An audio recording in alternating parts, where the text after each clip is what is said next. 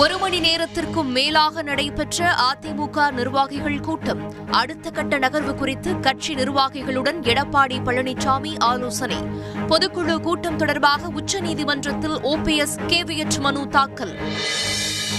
Online ரம்மிக்கு தடை விதிப்பது தொடர்பாக நடத்தப்பட்ட ஆய்வு.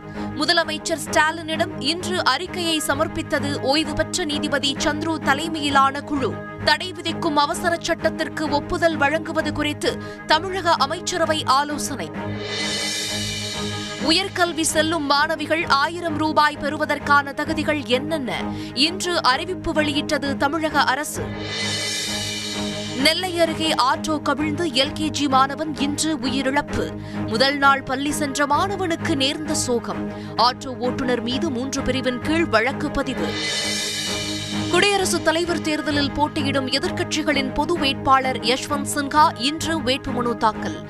ராகுல் காந்தி திருச்சி சிவா உள்ளிட்டோர் பங்கேற்பு.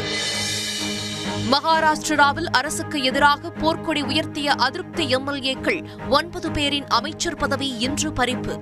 தகுதி நீக்க நோட்டீஸுக்கு எதிராக ஏக்நாத் ஷிண்டே தாக்கல் செய்த மனுவுக்கு பதிலளிக்க துணை சபாநாயகருக்கு உச்சநீதிமன்றம் உத்தரவு.